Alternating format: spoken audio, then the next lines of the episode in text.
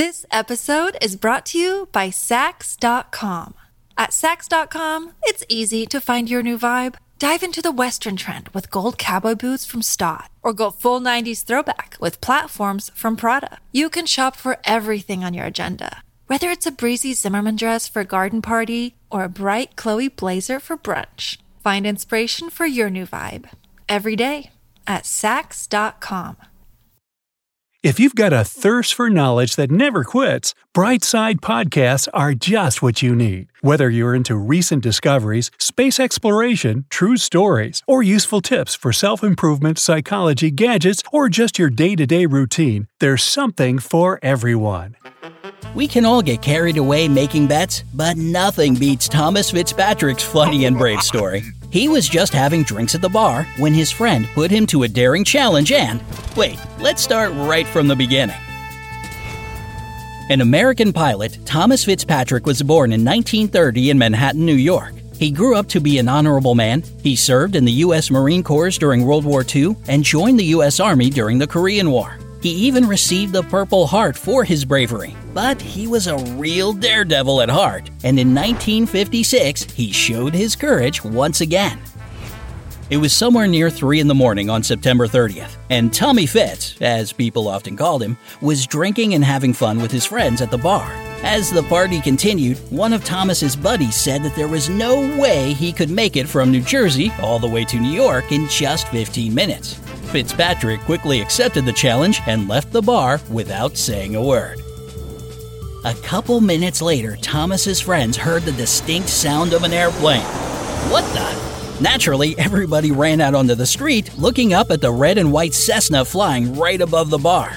Nobody knows how Fitzpatrick was able to land the plane without ruining any of the New York buildings, but he did it, spectacularly landing on St. Nicholas Avenue right in front of the bar. He quickly jumped out of the airplane and ordered one more beer before the bar closed.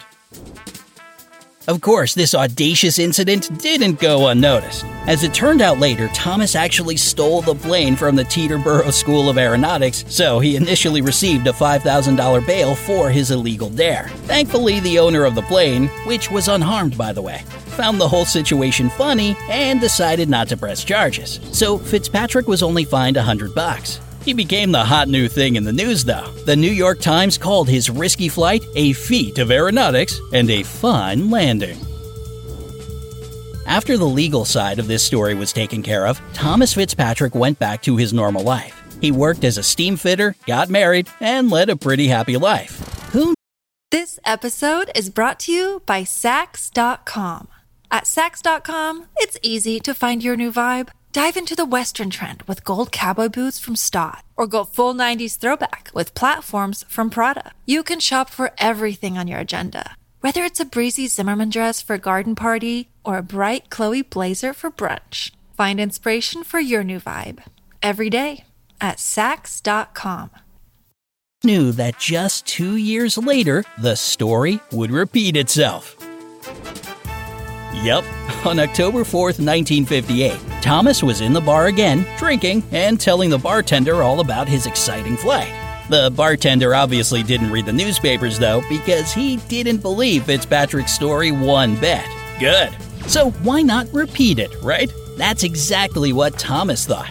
He stole another plane from the same airfield and this time landed on Amsterdam and 187th Street right in front of Yeshiva University. The spectators claim that the plane hit the ground and bounced 20 feet in the air before hitting the ground once again. Still, nobody was injured and no buildings were ruined. However, Thomas didn't get away with it this time. The judge took Fitzpatrick's military record into consideration and sentenced him to six months in prison. He served his time gracefully, returned home, led a quiet life with his wife and kids, and never flew into New York ever again. The brave pilot passed away of cancer at the age of 79.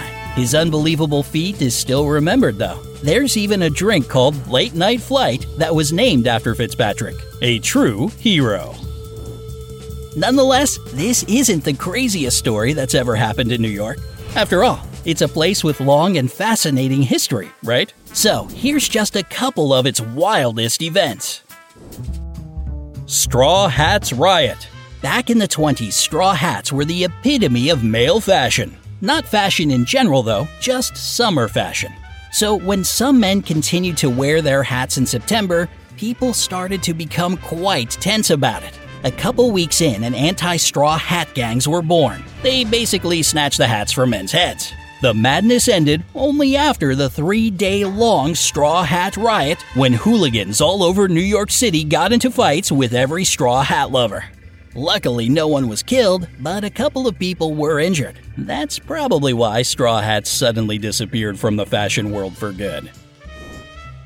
Living the video game. In 2013, Grand Theft Auto was one of the most popular video games ever. So, when Grand Theft Auto 5 was finally coming out, everybody was excited. But nobody wanted it more than three guys from Staten Island, who actually pretended to be cops to get their hands on the game earlier.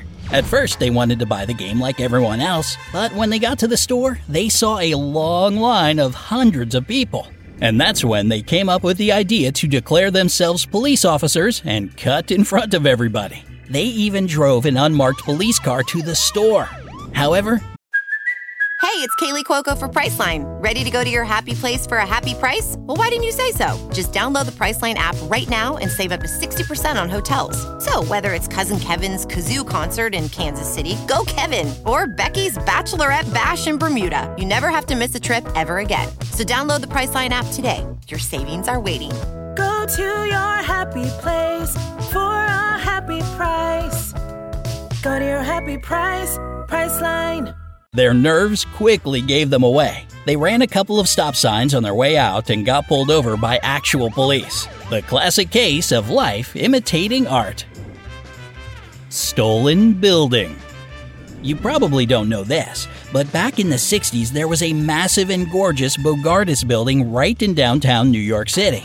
One day, thanks to a huge urban renewal, the Landmarks Preservation Commission decided to take apart and use its elements to create another building in the future. So the building's parts made their way into a vacant lot. Until one day somebody decided to steal them. The chairman of the commission claimed to see three men loading large pieces of the former building into a truck. Unfortunately, when the thieves were found, about two thirds of the facade had already been sold. So the commission took the rest of the building and placed it in another secret location. Apparently, the location wasn't that secret after all, because when the commission finally decided to use the pieces, the storage turned out to be completely empty once again. The original spandrel panel was the only piece that was left behind, and these days you can actually come and see it in the Museum of the City of New York. The authorities also built a replica of the original building with all new parts. It's the one at South Street Seaport on Front Street and Fulton Street. The person who stole the original pieces was never caught and still remains unknown. The Haunted House. New York is an old city, so naturally it's full of bizarre and haunted buildings. However, there's one that will send more chills down your spine than any other a gorgeous townhouse on 14th West 10th Street. It's often considered to be the most haunted place in the city, with allegedly 22 ghosts living there. Ooh. The house was built back in the 1850s and quickly became popular among the New York City elite. At first, it was a one residence home, but later it was split into apartments, and that's when supernatural things began.